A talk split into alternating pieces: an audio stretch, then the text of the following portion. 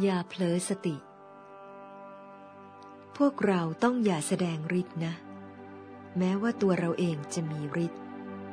มีงานทำมากน้อยแค่ไหน ก็อ่อนน้อม อดทนเอาไว้ ผู้ใหญ่ครูอาจารย์มีแต่ความหวังดีกับเรา พวกเราต้องจำคำของยายไว้ให้ดี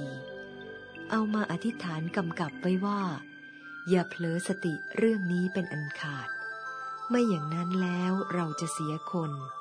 จะไปได้ไม่ตลอด จะไม่มีวิชา ไม่มีความรู้